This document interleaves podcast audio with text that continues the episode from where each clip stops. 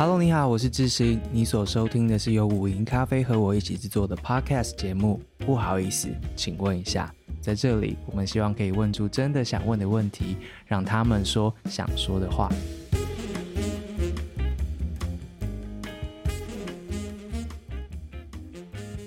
Hello，各位，不好意思，请问一下，听众朋友，大家好。今天这一集呢，是你会听见一个当事人，他是一个性骚扰案件的当事人，他的代称叫做 S，是他跟我之间的一个对话。过去两个礼拜呢，这个事件在相关的社团里面，其实许多人关注，而且许多的行动展开了。这个事件是所谓蔡崇国性骚扰事件。蔡崇国是谁呢？他是一九五五年生于湖北武汉的一位中国人，他在一九八九。六四的这场民运当中呢，学生运动当中呢，他是其中一个参与者。当时的他是武汉大学哲学系的博士生。他在六月三号那天晚上，坦克开进天安门广场的那一刻呢，他就在现场目睹了军队。所谓毫不迟疑的当时的屠杀，后来在中国也成为黄雀行动协助下逃离中国的这样子的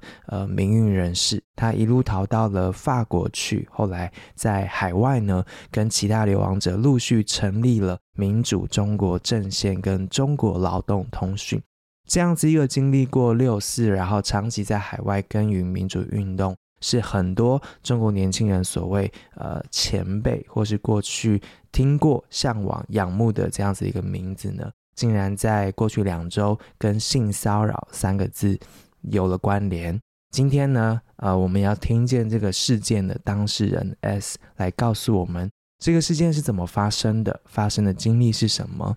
大家如果都还有印象的话，我们过往也做过一集，也是性骚扰、性侵害事件当事人。李元君的来这边节目上面跟我们对话，他非常细节的告诉我们，作为一个被害者会如何一步一步的经历这个事件对他所造成的不同的影响。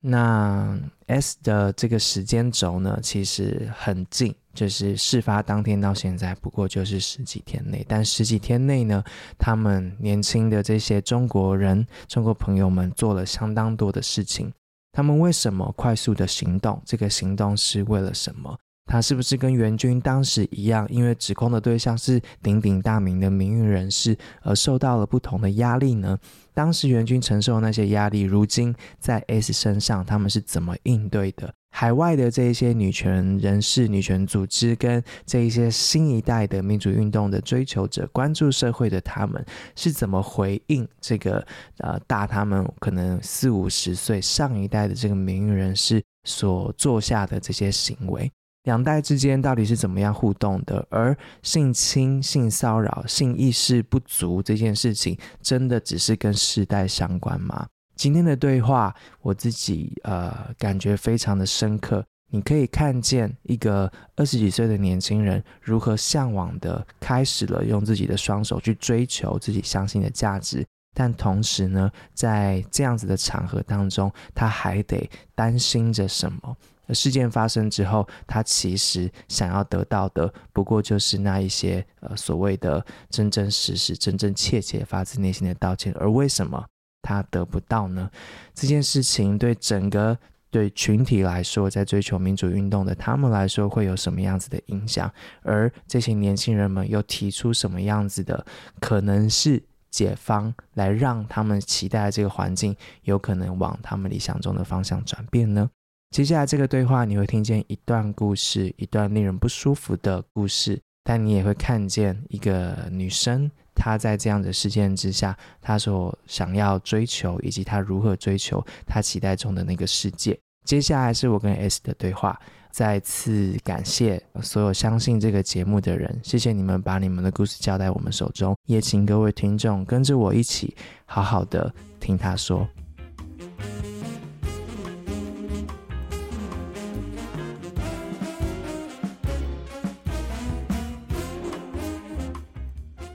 各位不好意思，请问一下听众朋友，大家好。今天这一集呢，呃，对我们来说是一个呃嗯，蛮重要的集数，这个重要几个层面，主要是这是一件我们不愿意乐见的事情，然而它呃发生了。那第二个事情是呃发生之后呢，这这个当事人呢，也跟我们这个节目之前跟大家介绍过的袁军的故事一样，这个当事人呢，他选择了，呃，这一次没有要算了，这一次站了出来，跟用他的声音、他的自己的经历分享给大家，同时他身边的朋友以及他自己呢，也依然选择了，嗯，还有力气的继续采取了一个行动。那所以我们对我们来说，这是一个很重要的一集，主要是希望有这个机会可以听一听。他们的声音、他们的感受，以及他们为什么选择这样做，以及他们到底有没有选择。另外，就是我们希望这样子的空间，可以让更多人有机会好好的听见他们所经历的，然后同时也思考一下，如果自己有很不幸的有一样的经历，或是未来，呃，希望可以保护自己或保护身边的人了之后，知道。我们能够做哪些事情？这大概是我觉得今天接下来的要听见这个对话非常重要重要的原因。那接下来要先欢迎 我们在荧幕另外一边的我们的当事人。那我们今天用什么名字称呼你比较好呢？S 就好。S 好，嗯，S 呃，现在在美国对吗？嗯，呃，今天不好意思，要麻烦你稍微为我们讲述一下，在一月的时候，在你身上发生的事情。那个的开头大概是你受邀去参加了一场活动，然后地点在美国的华盛顿 DC。对，是的，嗯，一月二十一号到二十四号，二十三号。哦、嗯 oh,，sorry，重来。一月十九号到一月二十一号是我在我去我从纽约去 DC 参加了一个会议，嗯、然后二十一号会议结束之后，晚上我坐火车从 DC 回到纽约，然后比较凑巧的是和蔡崇国先生同一辆火车回来，然后嗯，之前是因为我有一个朋友非常喜欢他。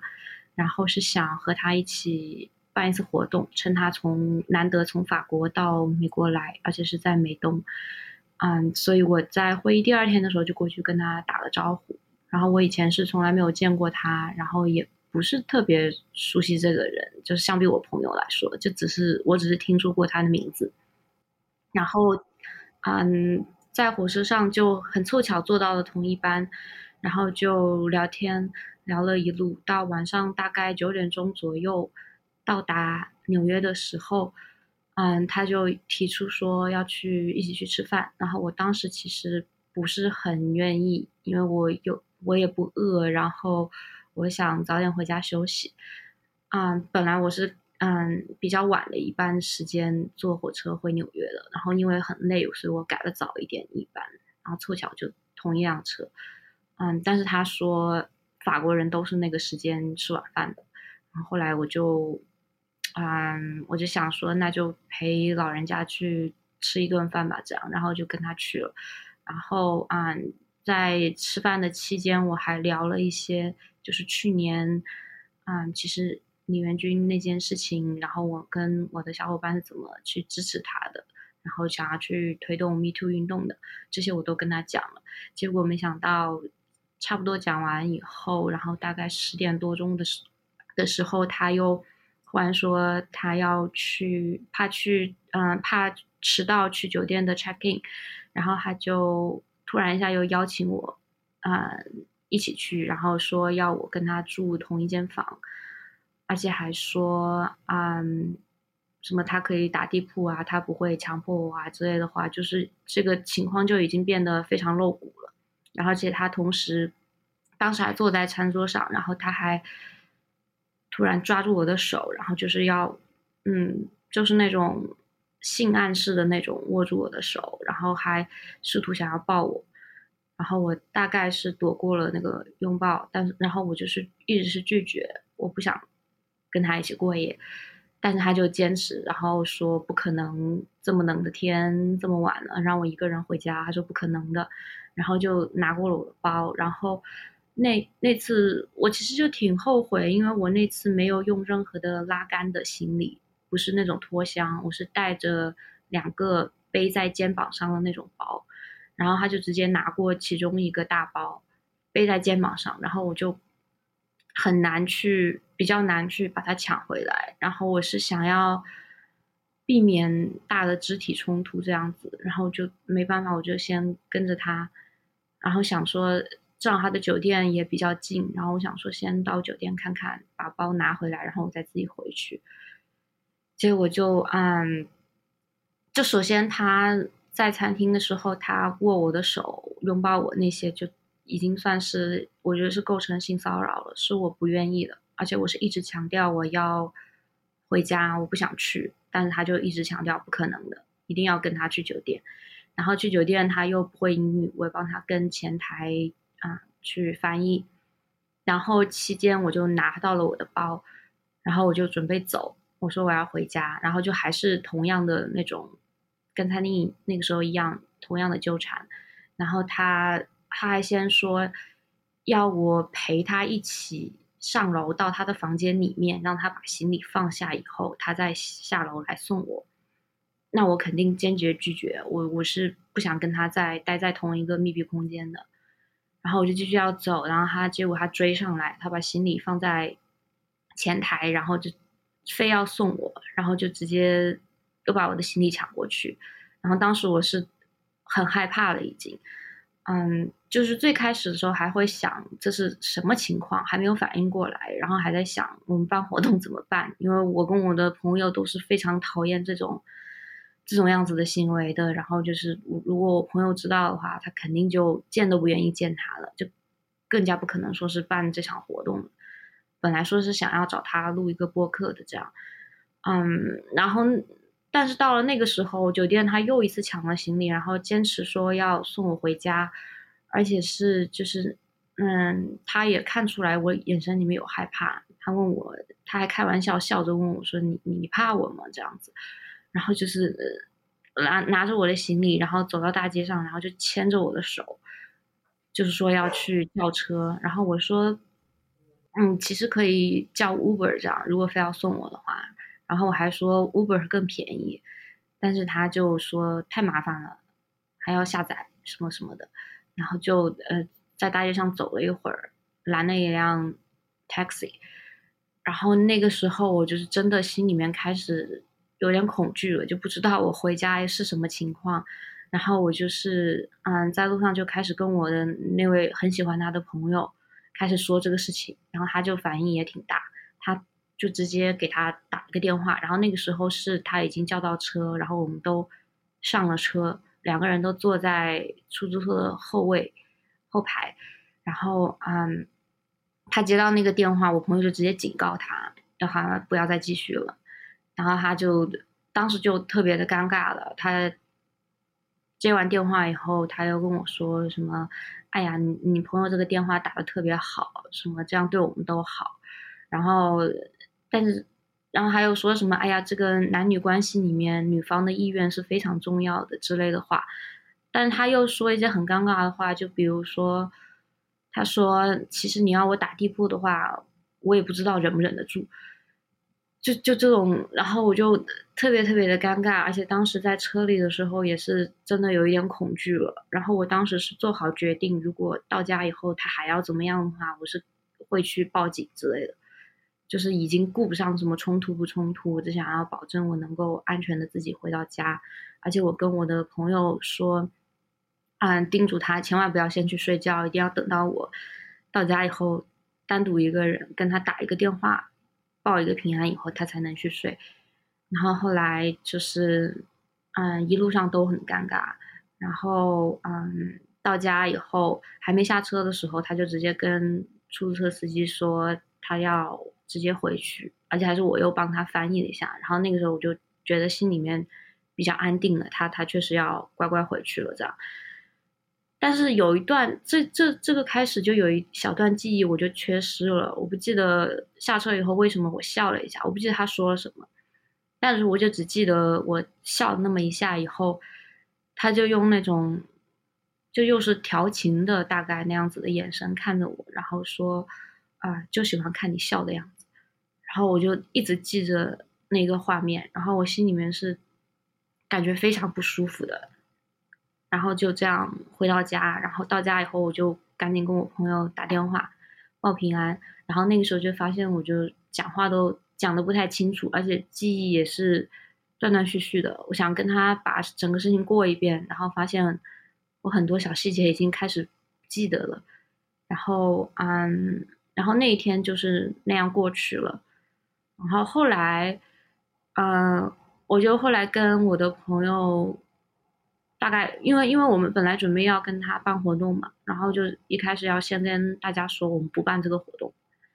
然后就嗯，就有有好多朋友都猜到肯定是发生了什么，就有几个人来私聊来问我，我就大概说了一下，然后他们都很生气，然后说问我想怎么办，他们支持我，然后我当时是说你让我先想想看。然后啊、嗯，到后来过了两天以后，又说起这个事情，我就跟他们又讲了一下。然后这个时候才发现，原来蔡崇国先生在事发的第二天，又跟我那个跟他打警报呃警告电话的那个朋友又打了一个电话，解释了一个小时。然后他说的一些话，就让我觉得他其实根本就没有意识到他做错了，他还是在。就是在找补，然后他说的话就前后矛盾，他就跟我那个朋友说，不停的解释说他并不是有预谋的，因为他其实是要晚一天，原计划是晚一天才会到纽约，然后他之之后都是住在民宿的，但是他就是啊、临时改了，说要提前一天到纽约，而且订了一个比较好的在市中心的酒店，我朋友就怀疑他是有预谋，他就不停解释他没有。然后还说打包票，说他肯定打地铺，他是忍得住的之类的话，就跟前面他跟我说其实是矛盾的嘛。然后，嗯，我当时就觉得他，啊、嗯，我首先我就非常明显，我能看出来，这肯定不是他第一次说这种话做这种事情。嗯，然后他的那个解释的电话就让我发现他应该也不会是最后一次，所以，嗯、然后。我就在想，我要怎么去反应？我那个时候就开始有一点愤怒了。然后我的朋友有一个女性朋友跟我说的一句话，我觉得特别好，就是嗯，一开始我跟朋友讲这个事情，他们说一个人说以后可能还是会有这种会议需要人去出席，那我就不要去了，就换别人去。然后我当时就说，那怎么行呢？就我不能因为这个事情去限制我自己的人生的自由，就是我的活动范围。然后他就说对，然后另外一个人说，嗯，知道我会很累，但没想到会发生这种事情。其实应该去接我的，就是以后如果我要类似于出差出去开会，他们应该去车站去接我。然后我当时第一个反应是，哎，这样很好，哎，因为如果有人去接我的话，可能就不会发生这些事情了。但我跟我那位女性朋友讲，她就比较了解我，她就说，你出来就是做这些运动。难道就是为了有人去接你吗？然后他说：“你其实做这些是为了让啊，没有人需要被接，就所有人都不需要被接。”然后我听了以后，我就发现，我又后来又想了一想，就觉得，哎，确实是这样子。就是我，嗯，因为我知道整个过程还是很纠结的，就我已经算是还算。嗯嗯，比较不会去那么自我怀疑吧，但是在这个事情刚刚发生的时候，我还是不可避免的自我审查、自我怀疑了一下，因为我在想到底为什么这种事情会发生在我身上。嗯，就是他其实已经是可能大概七十岁左右的一个人，然后我在想为什么我是我做了什么、说了什么吗？就让他觉得他可以这样对我，所以我我的第一反应我确实是首先很震惊，然后怀疑自己。嗯，然后经历了这个过程以后，我才慢慢的告诉自己说，不是我的错，我没有错，嗯嗯。啊，是他不尊重我，他完全没有看到我这个人的人格，他没有尊重我，嗯，啊，然后我就不想要其他人再经历同样的这种过程，嗯，然后我就觉得，嗯，我得要把这个事情说出来，我得要把它闹大，闹得越大越好，然后至少让他以后不敢再轻易的这么去做。嗯嗯，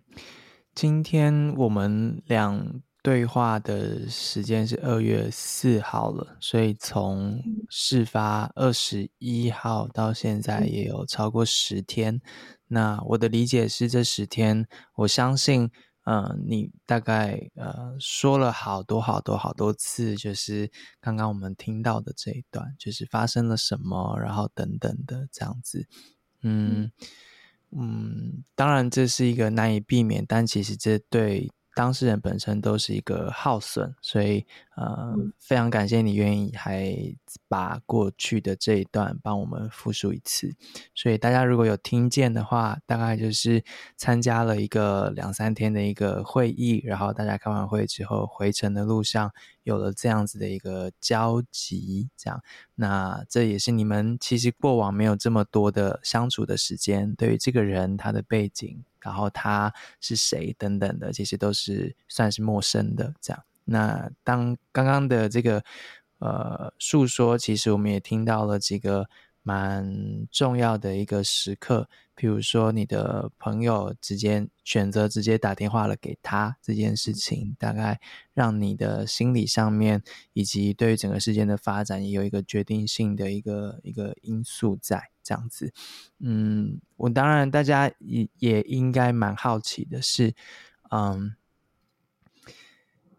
那那短短的这几个小时，对，呃，在那个后来，你有呃，除了你刚刚说你回到家之后，你打电话给你的朋友的时候，你发现自己连说话都说不清楚。你现在回头来看，经历了那几个小时的你，嗯，除了说话说不清楚之外，嗯，你觉得对你的影响还有哪些呢？你是说长期的还是？就是呃，事件刚发生，或是到现在，你自己观察自己。嗯，其实这个事情，我觉得最开始当然是我刚刚讲的那么一个事件，但是后来就是一月二十四号的时候，那天晚上我选择把事情说出来，然后我当时是群发邮件给了。绝大部分的参会者，而且也托朋友在网上把这件事情发出来，然后之后其实又有了升级，就是有了二次伤害，是因为其中的一些人他们的回应就是对我来说，我觉得非常的过分。然后，嗯，就是这些东西我后来全部都发在网上，就是一月二十四号、二十五号、二十六号这三天，我每天都有发一个。一个一个文档出来，然后二十五号这天是他们其中嗯、主办方的其中一个人杨子丽，他就打了两大段话，就是他自己他提供了自己对 Me Too 的理解呀、啊、什么之类的，然后其实嗯其实根本上其实是帮其他男人开脱的意思，大概是这样子。然后我当时看了以后就是非常非常的愤怒，嗯。就是从第一个事件被性骚扰的这个事件开始以来，我都还没有那么的愤怒，但是看到这个回应，我就真的是愤怒了，因为这并不只是一个人一件事情，我就看到整个嗯风气吧，然后就是都已经这样子了，我这样子把它给踢爆出来，而且是没有人怀疑的这么一个嗯事件吧，就是没有人去质疑我，然后嗯。结果居然还有这样子的回应，所以我当时是非常愤怒，而且是确实是产生了挺严重的应激反应。当时就是浑身发抖，气到不行，然后就是给就给一些、嗯、我的做女权的小伙伴们，就当时也说不出什么话了，我就把这截图发给他们，然后说我应激了，帮我，就这么几个字而已。然后他们一看就懂了，因为因为。因为那两段话真的就是太典型了，然后嗯，他们就嗯帮我去投稿啊，发到网上啊，然后就是做各种各样的行动来支持我。然后那个时候又是感觉又很好，因为 因为他们就是也不需要多余的话，直接就大家都能够就感觉是站在一起的样子。然后嗯，然后就然后就那么一路下来。就是包括后面你也提到，我们办了线上的女权讨论会啊，然后还开了一个专门的推特账号，然后包括二十五号后来嗯、蔡中国本来是不打算回应的，结果后来他又回应了，可是回应的又完全就是嗯，可以说是胡说八道吧，然后就让我也更加生气，所以我在二十六号，我后来就觉得不行，他还是没有意识到自己什么地方错误，然后我觉得他还是会再犯，所以我就又这个这个。情绪还有行动就又升级了，我就后来去告了他，直接啊，并且在二十七号就直接把法院传票递到他手里。然后，嗯，反正长期的影响的话，我觉得就是这一路以来就是一直感觉一直一直在升级，然后到现在就是想，嗯，一开始就是简单的想要讨一个公道吧，那这是一个小公道，可是后来就感觉这个公道一直没有讨到。就不停的升级升级，然后有不很多具体的诉求就出来了。就是我不仅希望这个人要啊得到什么样的惩罚或者怎么样啊，我是想要整个环境能够改变。总之就是我觉得不能够我去怕流氓吧，应该要流氓来怕我。然后要有相应的惩罚机制，然后各种会议、各种机构，他们应该要。有一系列的政策，还有进行培训，那这些，而且这些应该是很基本的。其实，就是在美国的话，其实机构就这种培训啊，应该都是很普及的才对。可是他们在这个圈子里面啊，依然还没有，所以我觉得还是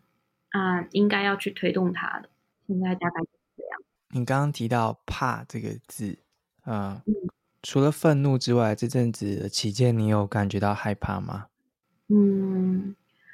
害怕主要是最开始的时候吧。嗯，就是，嗯，其实后面就是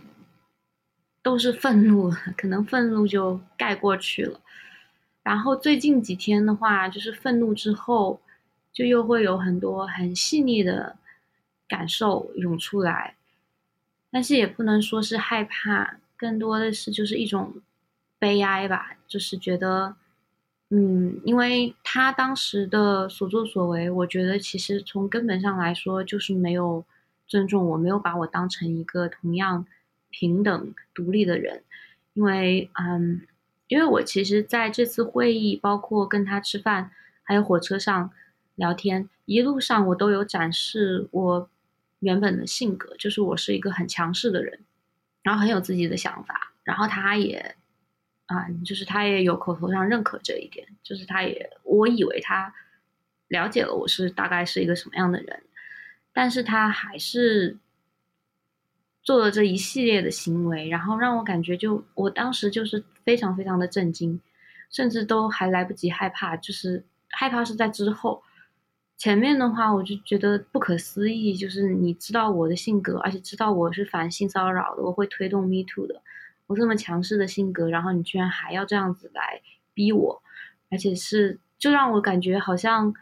他以为我是一个牵线木偶一样，然后他只要不停的去操控，然后我就会一定最后会依他一样，我就觉得非常的悲哀，就是。嗯，就感觉自己不被看到，然后不被尊重，嗯，这是这这是，而且这是一件我非常不愿意看到，我不希望它是真的的一件事情，所以最开始的时候，我还是希望这一切不是真的，就希望他赶紧停止吧，不要不要这样子，可是就是不是我想让他停止就能停止的，所以最后我。最后回过头来，我很感激我朋友打的那个电话，因为啊、嗯，当下的时候我自己是不会啊、选择有这么激烈的一个一个直接的一个啊、一个一个警告或者一个反抗的，我是想着到最后关头实在不行，我再报警这样。嗯，但是后来一想，哎，确实如果没有这个朋友在的话，我并不知道事情到底会发展成什么样。然后，嗯，害怕，害怕，嗯，害怕也有一点，但是，嗯，我觉得在各个阶段都不是我最主要的情绪。最主要的害怕的时候还是坐在出租车上的时候，那个时候就开始，因为是一个封闭空间了，然后那个时候恐惧是真的涌上来了。可是那个时候恰好我朋友打了电话，所以气氛就是又是更加偏向尴尬的，就是比较也不怎么说话了那个时候。然后啊、嗯，对，我觉得总的来说我没有那么的害怕。但是也可能是因为我不停的告诉自己，就是我不应该要去害怕，就是我觉得这是不对的。嗯，所以对，不可思议，就是说这个人怎么会在知道我做过了什么样子的运动，或是抱持着一个什么样子的价值观，在做这些事情的当下。然后竟然还是这样子对我，而且一而再再而三的得寸进尺，然后持续的让我呃在没有取得我同意以及我已经表表达我不舒服的情况之下，依然故我的这样子做这些事情，这个不可思议。大概讲的是刚刚讲的这每一个步骤发生之下的这个这个感受，嗯。可是你刚刚提到说你其实。嗯，除非到什么什么地步了，你才会采取这么强烈的动作。你你觉得，呃，为什么你没有思考过？就是，或是说，嗯，对，你刚刚怎么会说，嗯，你不会这么的激烈，或是说，你甚至也说了，你一开始还会检讨你自己是不是做了什么样子的事情，然后让他有这么不可思议的行为？你那时候的思考，呃，是什么呢？其实之后我想了很多很多，包括也和一些前辈聊过，嗯、然后就是发现我确实不会马上去嗯进行一些非常激烈的肢体上的一些抵抗，然后甚至在想这是我的问题吗？嗯，可是我我可能我的性格就是这样子，我不会。嗯，直很直接、很快的去和人产生肢体上的冲突，我也比较想要去避免。再一个，当时的情况是，他把我的包背在肩上，然后他一开始的时候就试图去抱我，然后嗯，我我我就是，其实现在想起来，确实是有一点害怕的。那个时候就是那种害怕是比较担心，就是说，嗯，比如说。我不想去碰他，我不想去凑近他。然后，如果我去抢行李的话，他是不是又会抱我？但是当下我没有很仔细的去想，我到底在怎么想的。我只是我，我更多的是一种震惊，然后想我应该怎么办？我就想，嗯，怎么样我能够挣脱他，然后去地铁自己回家这样子。嗯，然后，嗯。其实我感觉，就算经历了这件事情，然后如果再来下一次的话，我可能还是会用同样的路径，就是太过吃惊，然后也不太会去直接的，就是去有激烈的这种肢体上的反抗。嗯，然后我不用觉得这是我错了，或者是怎么样，就是正常情况下应该是，就算我只是口头上表达拒绝。表达我不愿意，嗯，也意就是我这个意愿就应该被尊重，是是，而不是说、嗯、啊，我一定要去，嗯，表达到激烈到什么程度，嗯、要去打你，这样子才能够、嗯、我的声音才能够被听见，嗯，然后我觉得这是很重要的一个点，就是也、嗯、也是为什么我后面会把这件事情说出来，并且要把它越闹越大的原因，包括 来上你的播客，嗯，就是因为我觉得。嗯，虽然说很多人会说环境是没有那么容易改变的，所以我们要改变自己。但是对于这件事情来说，我觉得如果我们都是不停的去改变自己，去调整自己的话，那环境永远不会变。那嗯，那像我这种不会去一下子产生激烈的肢体冲突，一开始会想去避免这种事情的时候的人的话。那我们就应该要被欺负吗？我觉得是不对的。然后，嗯，当时确实是就是，嗯，我不想在公共场合突然一下就吵架或者就打架。嗯，这是这是我自己性格吧。但我觉得这这没有错。我有一直去表达说，我要回家，我我不想让你送，嗯、我一个人回家就可以。我觉得这这本来就应该是足够了。嗯，嗯，你刚刚有提到说你呃很很好几个时刻让你觉得这个人不是初犯，然后你感觉他可能是惯犯。嗯、那当然后后来他的反应也让你觉得你如果不做些什么的话，这也不会是他最后一次做这件事情。他他做了哪些行为，或是你是怎么判断说这个人其实并不只有一次做这样子的行为？嗯嗯，他虽然我有跟他介绍我的一些背景，但是 somehow 就是他想象我是一个小穷留学生吧，大概这样子。就是他有说一些话，然后当时就是他已经抓我的手之类的这些东西，所以。我就没有，我就还很震惊。他说他的，我就没有怎么去反驳他的这些东西，我就只是在表达我要回家。然后，但他当时说什么，嗯、我知道留学生住宿条件很差，什么学生宿舍啊、就是条件不好，怎么样？然后啊，我我哦，对我我可能应该是有说没有没有这样子，但是但是他就还是他自说自话。然后他好像觉得，就是说去他的酒店房间洗个澡，好像就是很好的条件一样。对我来说，不知道为什么，就是反正他会有这种有点无厘头的幻想。然后甚至最后在出租车上的时候，他找话题聊，他还问我说：“你有没有想过做博士？”就这个话题很突兀，然后我听了几遍，我才明白他在说什么。然后我说：“我已经是博士了呀。”然后就很尴尬，他就又没有话讲了。就他反正有一个幻想，就好像觉得我是一个住宿条件不好的小留学生。然后甚至他还说过，我知道你们留学生平时都舍不得出来吃饭什么的，所以他要请我吃饭。就他就不管我自己说过什么或者当下说什么，嗯、他反正就一直保持这种幻想，然后就让我觉得他是不是对。嗯，留学生这个群体就是做过什么还是怎么样？Oh, 就是这这个感觉很强烈。嗯，然后包括还有他的一些其他行为，就是他非常的自信，我不知道他的自信从哪里来的，但是他好像很自信，就是说我只要逼你，你就会从我这样。嗯，我觉得是这样子。然后还有他后面打电话跟我的朋友去解释一大通，也是我觉得他。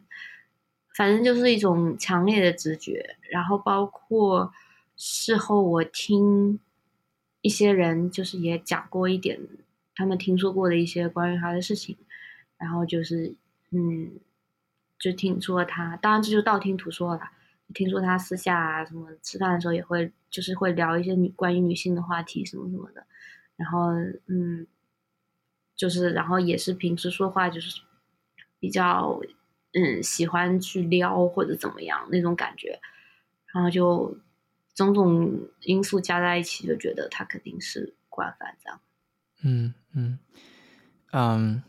你你在第一次讲述，就是第一段讲述这个经验的时候，你后来有说你你感觉到愤怒，然后而你决定要说出来的其中一个原因之一是你觉得，嗯，这个圈子不应该是让。受害者感觉到害怕，或是让呃受害者呃去改变自己，或是就不参加这些民主运动啊等等的，可不可以替我们的呃观众们解释一下这个圈子指的是什么？那我也稍微补补述一下，就这一位蔡先生，他是呃七十岁左右的所谓的呃上一代的民主运动的人士，而同时另外一方面，呃，我记得你大概跟我年纪差不多，或是比我小个一截，二十几的的岁数这样子，所以比我小了一大截。所以你们之间其实有嗯，可能不止一代的这样的差别。不过因为你现在在美国做的一些办的活动啊等等的，其实讨论的很多，其实也是关于呃，就是民主自由或是等等相关的价值这样子的讨论，这样。所以嗯，你觉得你们同属在这个圈子吗？或是你会怎么形容？这个圈子，然后同时你所经历的，为什么对于这个圈子来说是一个很重要的议题？嗯，是首先他当然是属于比较老一辈的那种，嗯，在海外流亡三十几年，然后嗯一直在做民族运动这样子的，嗯，这样子的一代人。然后我的话，我是属于嗯移民海外，然后是这两年我才开始。就是想要去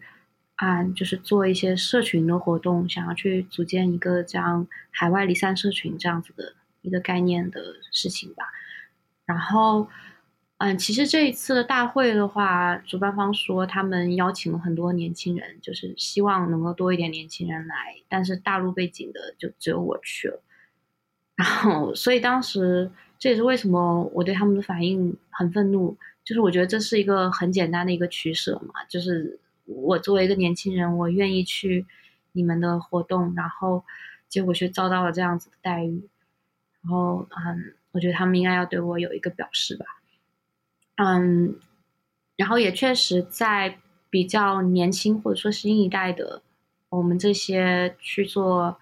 啊、去关注社会议题，然后做社群活动的人。我们确实就是会说啊，所谓的老民运怎么怎么样，然后很多年轻人其实不愿意去他们的活动，然后好像是就是所谓的圈子，就可能是他们那一代的圈子，然后嗯，然后嗯，但是但是我觉得就是，当然我当时为什么会去参加这个会，也是因为我觉得。就是要去做连接，然后，嗯，然后我觉得还是，就是大家是可以去聊的，可以聊我们的共同点这样，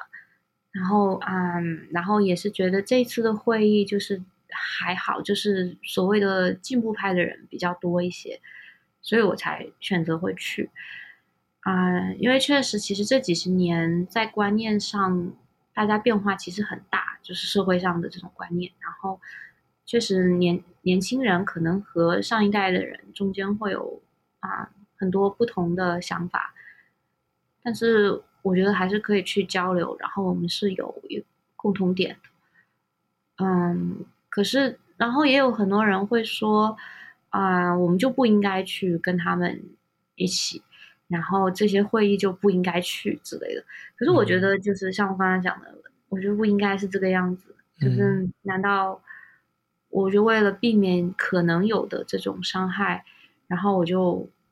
去限制我自己的活动范围嘛，然后就跟嗯，嗯所有上一代的人就都不要去交流嘛。我是不想要变成这样子，所以我会啊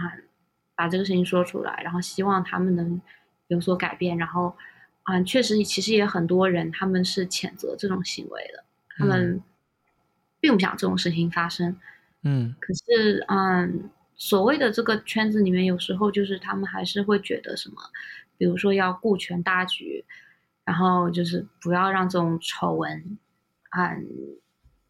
出来，然后，嗯，但嗯，然后去盖过他们所做的其他的事情，这样。可是我觉得，嗯，你总得要有个表示，就是你是。对 Me Too 到底是什么看法？然后对性骚扰行为是什么看法？你要知道这件事情是错的，不应该这样子。嗯，然后不能说让年轻女性或者说性少数的人群去参加这种会议，就变成对他们来说是有一个风险在的，一个一个高危的一个、嗯、一种行业。嗯，我我觉得这种环境应该要改变，不然的话，那这个所谓的圈子就只能越缩越小。嗯嗯。很失望吗？现在？嗯，其实每一次都是因为你知道，去年也是关于李元军、李元军的事情嘛，然后就是会发现，嗯，有一些失望的地方，就是很多人的一些做法、一些反应，但是也会有啊、嗯、比较欣慰的地方，因为有另一批人的做法和反应是不完全不一样的。然后这一次。我觉得也是这样子吧。当然，有一些人他，嗯，我我是失望的，但是也同样有另一批人，我觉得还是有希望的，以及，嗯，就是我的朋友们、同伴们，嗯，就是都支持我，然后我们可以一起去做行动，然后这一点是对我来说是很温暖的，然后我觉得是值得的。我记得九月我在纽约的时候，然后有有不少人，呃，不同世代的人，呃，看到我，然后知道我是谁，然后就会跟我说，呃，我有听李元君那一集，然后，嗯、呃，也有上一代的，就是你你说的上一辈的名誉人士，他也说他当时就是听的那一集，才知道发生什么样子的事情啊，等等的，嗯。但没想到现在当事人换成你，非常非常的嗯不幸的。作为当事人，然后嗯，现在又落进了当时援军可能当时有提到的那样子的压力，然后这个压力包括于就是所谓反民运人士，就是等同于就是反反民主运动，或是啊、呃，或是说呃。指出性骚扰的事实，就等于反民主运动，或是呃跟中国共产党的力量站在一起啊，等等的这些呃援军那时候出来的时候面对到的这些压力，这一次我看网络上面的讨论，好像也发生在这一次的事情上面。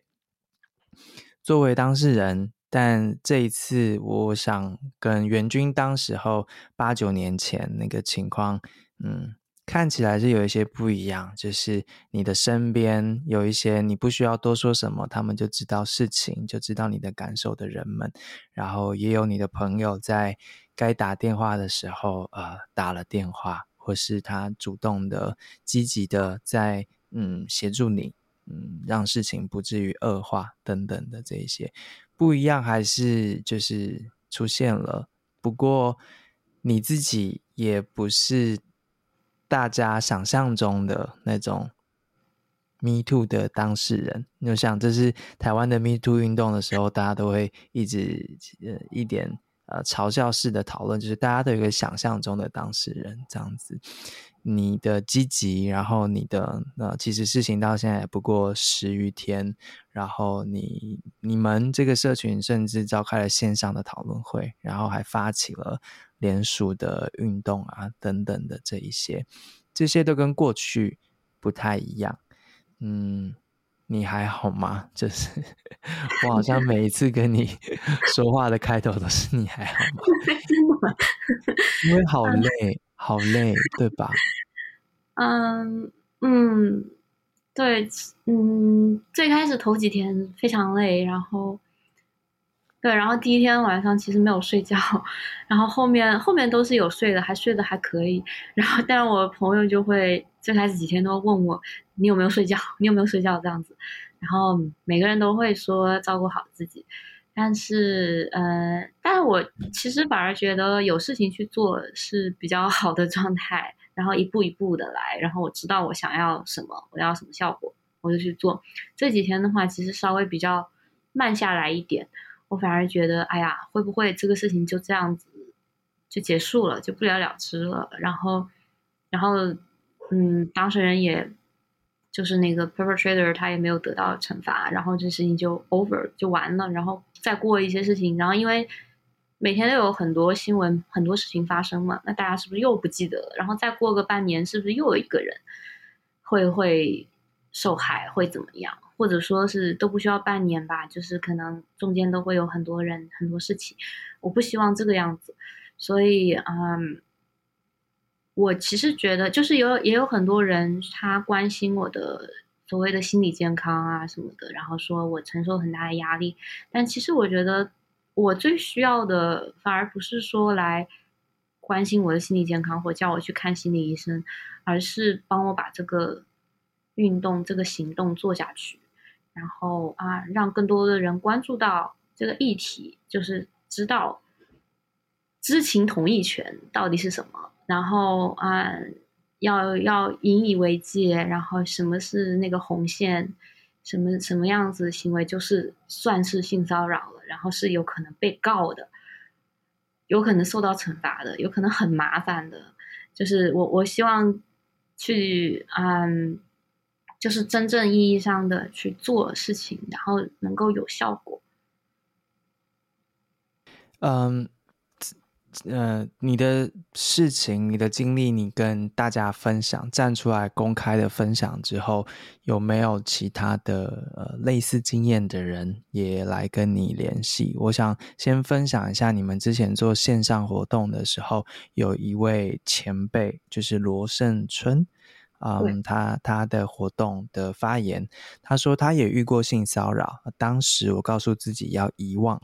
还是因为最近的 Me Too 和年轻人交流之后，我才有了就是 Me Too 这个概念，倡导反性骚扰需要勇气，但是非常非常必要。他想说，他说他是那一代的人，就是我们之前提的上一代的人，他改变了，改变是可能的。然后第二，改变需要行动，这个行动就是要对。就是至少是民运圈的人，是这个所有让大家会接触到的人进行反性骚扰的培训。不理解、不尊重女权的人，不配做人权。我们要建立这样的规范。嗯，像这样子，呃，他自己也有类似经历，但是他也体会到改变与不改变的差别，以及要怎么这样造成改变，这样子的一个分享，我想对你来说是一个蛮有利的一个共鸣跟支持。嗯，还有没有更多人，可能是台面下或是什么的，告诉你他们同样在这个所谓圈子里面，他们遇到的事情？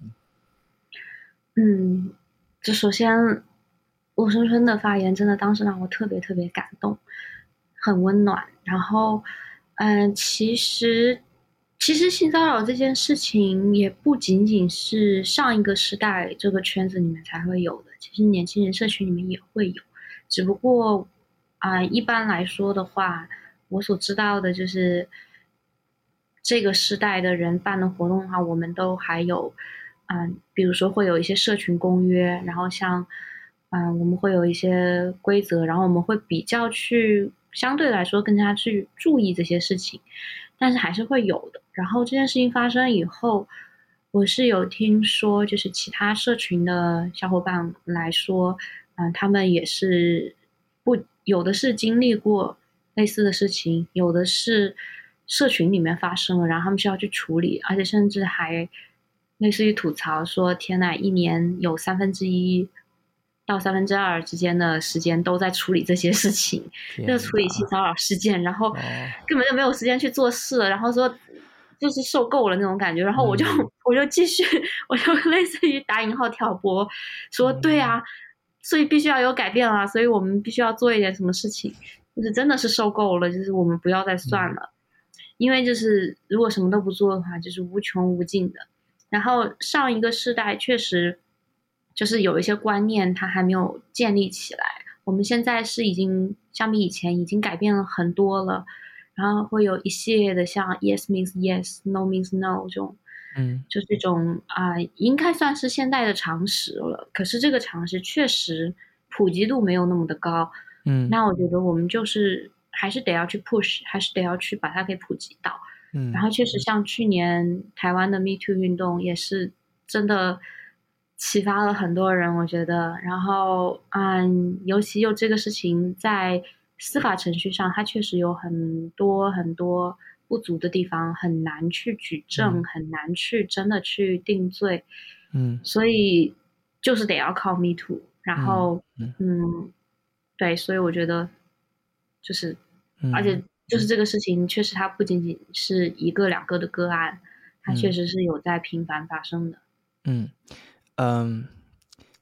对，呃，哦，我有好多话想说，但 一个一个来。呃，就是首先是我我呼吁大家去看一下这一次，就是由其他的这样子的民主运动的组织，还有女权的运动者跟。你一起在这个事件之后有一个联名的倡议信，那我自己也是已经签署了这个倡议信。那除了请大家考虑一起签署联名之外呢，其实上面有一些呃具体的诉求跟呼吁，我觉得都是每一个，不管你自己有在做组织工作，你自己有自己的做自己的运动，或是你自己有自己的社群的，大家都可以自我检视一下。就是呃，这四点，我觉得我我快速念一下哈，你们写的这个信，让大家可以理解一下。将性第一个将性别平等反性骚纳入民主运动的共识，第二个反对不悔改的性骚扰者。参与民主运动，三不做旁观者，积极的制止性骚扰，支持受害者。四机构要明确的反性骚扰的立场，进行反性骚的培训，要调查处理反性骚的骚扰个案。这一些基本上是对于组织来说是非常非常重要的一个。共识，如果对于每一个组织者都把这个共识，就是很明确的让每一个参与组织、参与运动的人知道的话，至少大家呃在参与的过程当中就知道自己的权益，在这个环境之下是有被保护的。另外一方面，我观察了一下，在这一系列的你们成立的这个在 Twitter 上面的账号，其实就是辛巴九民运。反对性骚扰这样子的账号里面，其实我看了多少人在分享这些你们贴的内容。那我看到了一些，其实他如果在美国是有注册成立组织的话的这些呃所谓民主运动的中国民主运动的人权运动的这样的组织，他其实就有提到，如果你在美国有注册的话，其实每一个人。都需要就是定期的去接受去接受这个性别的培训跟反性骚的培训。我自己因为我的公司的某一个办公室也是注册在美国，所以我们就是进公司的时候。第呃第一个月内吧，还是第一周内就要完成这个培训的内容。我记得我在节目当之前也分享过，嗯、那里面也有分不同的语言，所以你不懂英文绝对不是一个借口，就是 它也有中文的反性扰、反性骚的这样的培训。我想这些其实是想让大家知道，除了个案，嗯、呃。自己必须经历这一些，然后大家呼吁大家知道这件事情的重要性，然后燃烧他自己的精力跟生命，仰赖他个人的这个社会支持网跟他的人脉跟他的朋友，让这个声音被听见之外，其实有很多是。组织性的，或是整个泛运动范围的，或是政府可以做的事情，去保证每一个人在追求某项议题、某项权利的时候，不会有其他不需要因为性别或是呃性性别弱势、权利弱势之下所造成这样不必要的困扰，这是可以做的事情。只是如同 S 所说，这么多的漏洞，就是在。呃，这样子的情况之下还是会出现，而仰赖每个人这样子的呃力气跟努力。你刚开始有说，你其实加入做这个所谓社会议题的倡议或讨论，其实短短的两三年，然后这一次的开会，然后有了这样子的经历，嗯，未来它会怎么样影响你继续做这些你想做的事情？嗯，首先我会有。我选择这样子去反应，就是因为我想要继续做事，而不是从此止步不前。嗯，因为像你说的，我觉得需要建立一些机制来防止这类恶性事件再度发生。我想要这个环境变得更加友好一点，所以，所以我要去推动它，为了我自己以后身处的这个。圈子，所谓的圈子的环境啊、然后我觉得我很喜欢做运动，我觉得我嗯，我还比较享受吧。就是虽然这件事情是我非常不希望它发生过的事情，但是既然已经发生了，那我觉得嗯，选择去用做运动的方式去做一个回应来应对它是。对我来说，是我想要嗯做的回应吧，嗯，然后我我的性格可能就是，与其藏着憋着，我觉得是比要站出来要去承受那些压力是更可怕的。就是我我不想闭嘴，然后我就是要说，然后啊有些事情就是要去做，嗯，然后我也不知道现在。到底效果会怎么样？然后我会继续坚持，能做多久？但是就先这么做吧。而且其实也确实不知道，因为我一月二十五号、一月二十六号最后我发出的那份文件里面，其实也有大概四条左右的具体的诉求，然后其实也都还没有都没有得到满足，就包括最基本的要求。当事人蔡崇国先生以及对我造成二次伤害的杨子立先生对我公开诚恳的道歉，这一条也没有得到满足。甚至就在昨天，蔡松国先生还跟我的朋友，就是打电话给他的那位朋友，啊、发了一大堆一大堆的信息。但是总结来说，就是一句话，就是我不道歉，因为他说他觉得，呃，道歉的话可能会。嗯，激起我更多的愤怒，就是这整个逻辑就是很奇怪。然后我猜，其实就是他，因为现在我要告他嘛，所以他要道歉的话，他并不想承认任何的事实，他想要用别的说法去解释。但但是他也知道这样子的道歉会让我更生气，所以他就解释了一通他为什么不道歉。因为我那个朋友之前对他的回应就是说，请你立即公开道歉。减少啊，就是以求得当事人的原谅，这样。然后他就解释了一大堆，就是就这种反应，就是一个是让我觉得很失望，然后一个也是让我发现，就是我不能停下来，因为他们真的就是可以觉得好像当做没什么事情一样，哎呀，小事情啦，就是不道歉，然后就等他过去就好了，所以。就是这样子，所以就是没有办法，我必须要继续去做，继续去说。刚刚提到的这个具体的诉求，帮大家补述一下。首先是蔡崇国跟杨子立必须对呃 S 公开道歉，道歉的诚心和公开程度由 S 个人评判。第二点是，这两人所任职或从属的机构需要对当这些加害者的言行做出直接表态，并且进行有效的责罚。第三个诉求是，本次会议所有的组织方和与会者，乃至于整个相关圈子中的人士，都需要明确表态和割席，并不只是对此单一事件，也得对整个性骚扰。的恶向表明态度，并且以组织和个人的名义，第四呃都做出保证，在往后活动的策划里面呢，要把受邀的人可能有的性侵、性骚扰的前科列为重要的考虑的一环。第四个呃具体的要求。各大组织机构需要发布反性骚扰公约，完成反性骚扰培训，并且出示凭证，也需要成立反性骚扰的机制，包括但不限于成立性骚扰防治委员会、调查委员会、第三方仲裁机构等，并保证其公平。个人名义上则可以发起或签署反性骚扰声明，这样子。嗯，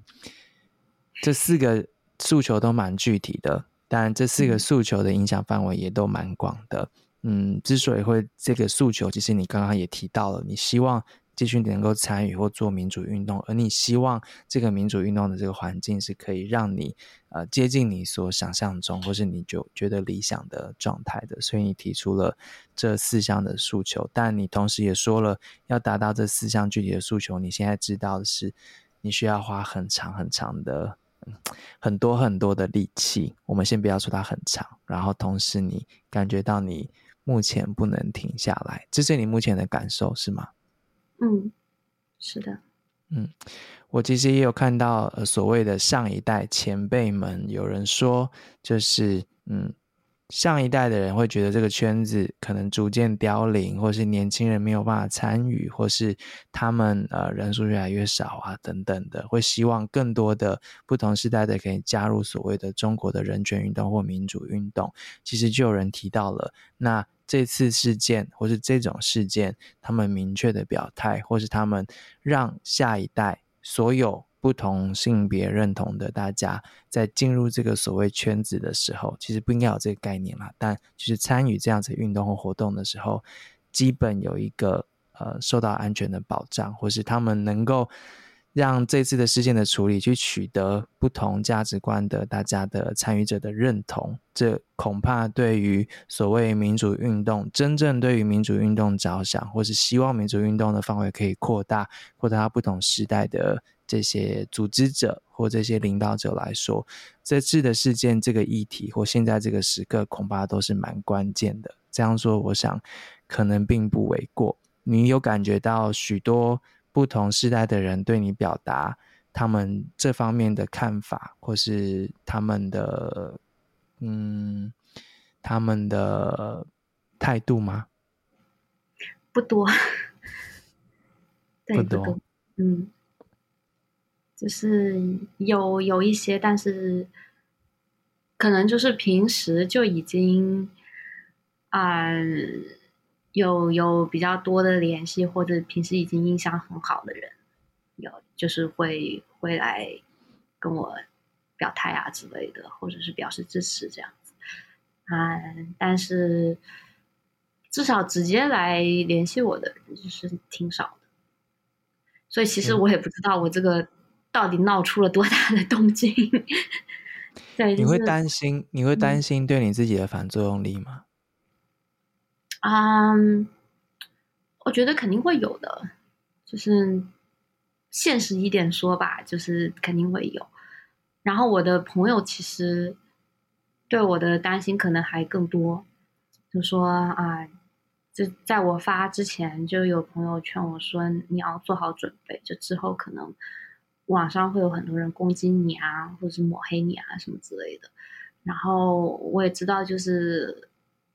老一套肯定会来，肯定会有人扣一个间谍的帽子。但是我觉得，但是同时也有所谓的前辈吧，就是来鼓励我说，就是你你这个案子是一个很好的机会，然后我们要抓住这个机会。然后，嗯，我其实就很认同，嗯，就是。嗯，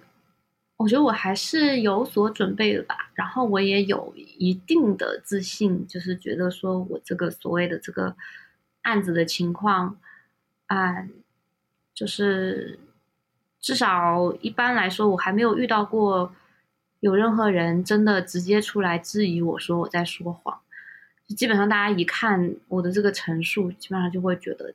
是它是真实发生过的。只不过他们可能会有啊、呃、一些别的想法，就是不希望这件事情闹太大，或者怎么样，基本上是这样子的。所以，嗯，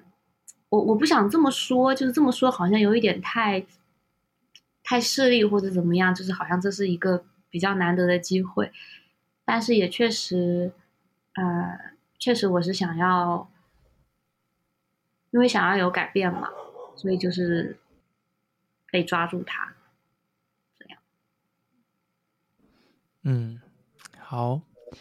非常非常谢谢你的你的时间。然后我，嗯，我我我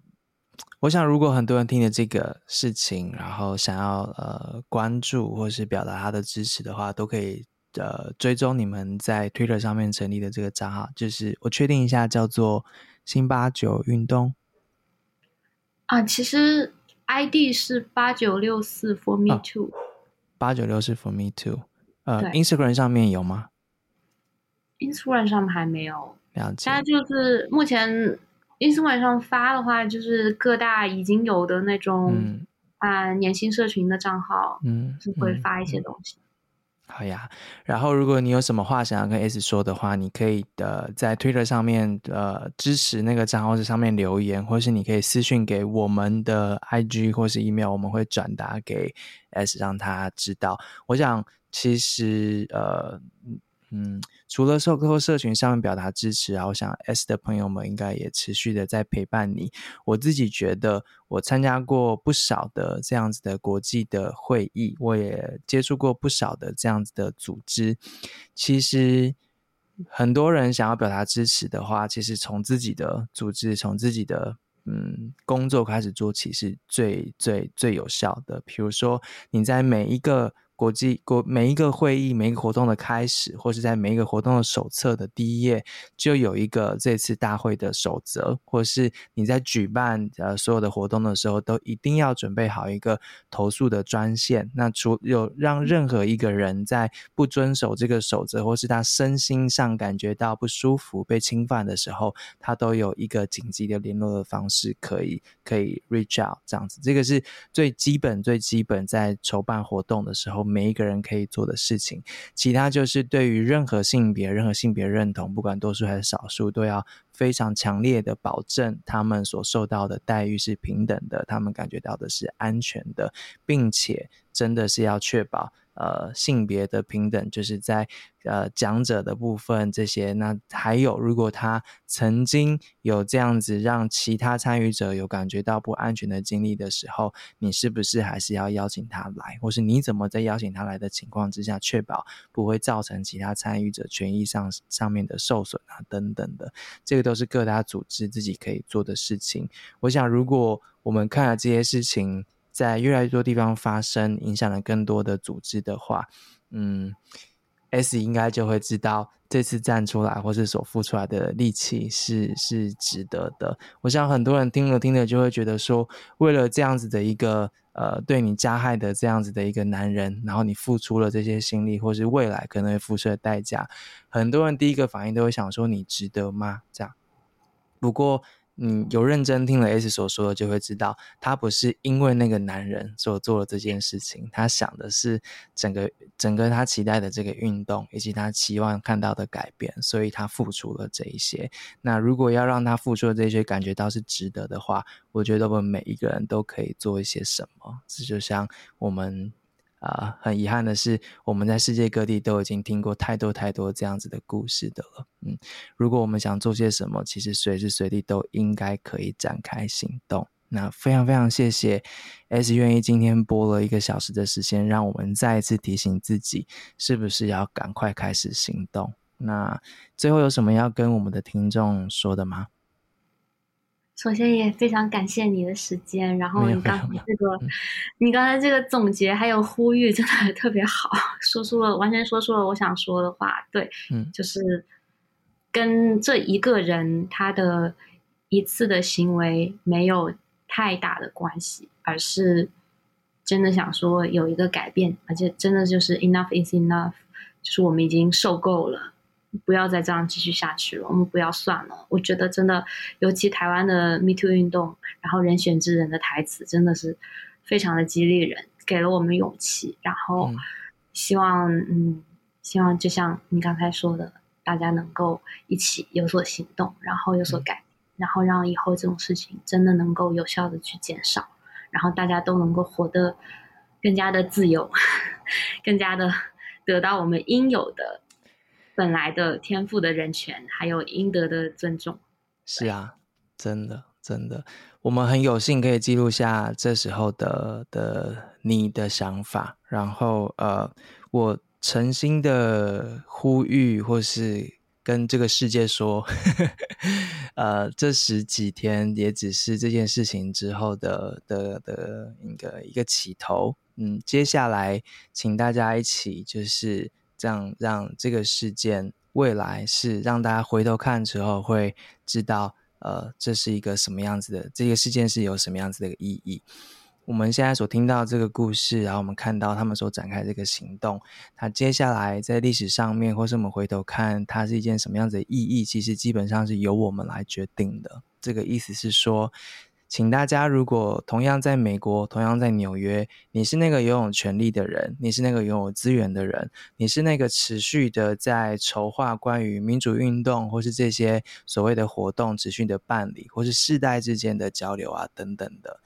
你未来有很多很多的机会去决定你要做是什么样子的选择，然后你的选择会让我们知道这场运动或是今天这个事件它带来的意义是什么。我诚心的希望大家好好的思考这个决定，然后善待每一个愿意为这场运动着想或是为了大家着想的人，而不是只是为了个人的那个人这样子。我希望未来会看到这个这个事件的。发展是让大家都可以稍微点点头的。其实，嗯，那个大概是我们共同的愿望，这样子。嗯，你好好睡觉，好好休息。我真的太像长辈了，不好意思。我每次跟你讲，就是说你睡觉了没，我都快要受不了自己了。那我朋友也是这样。对 对，嗯，好哦，吃饱睡好，谢谢你的时间。嗯，谢谢你。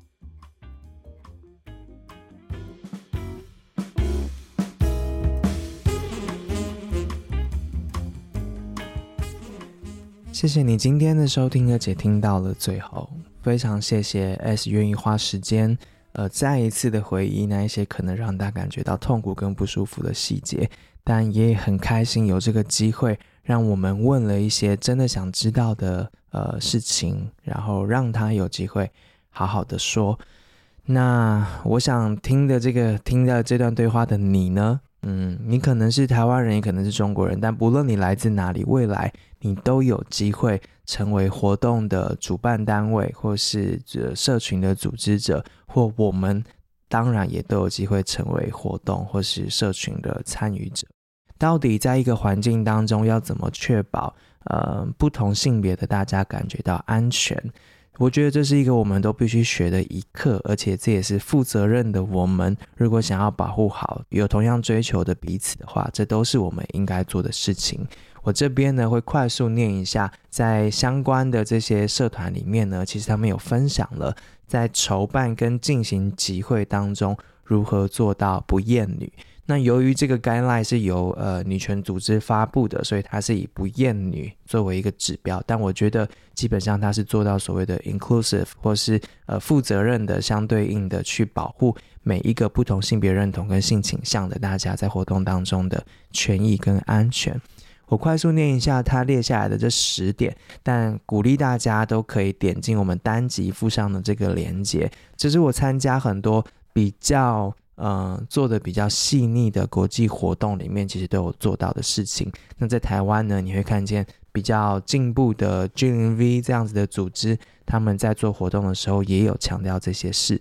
那我希望未来在世界各地的大家，可以从自己开始做起，你的组织里面的组成、决策者的组成、环境的打造等等的这十点呢，我觉得非常非常的实用。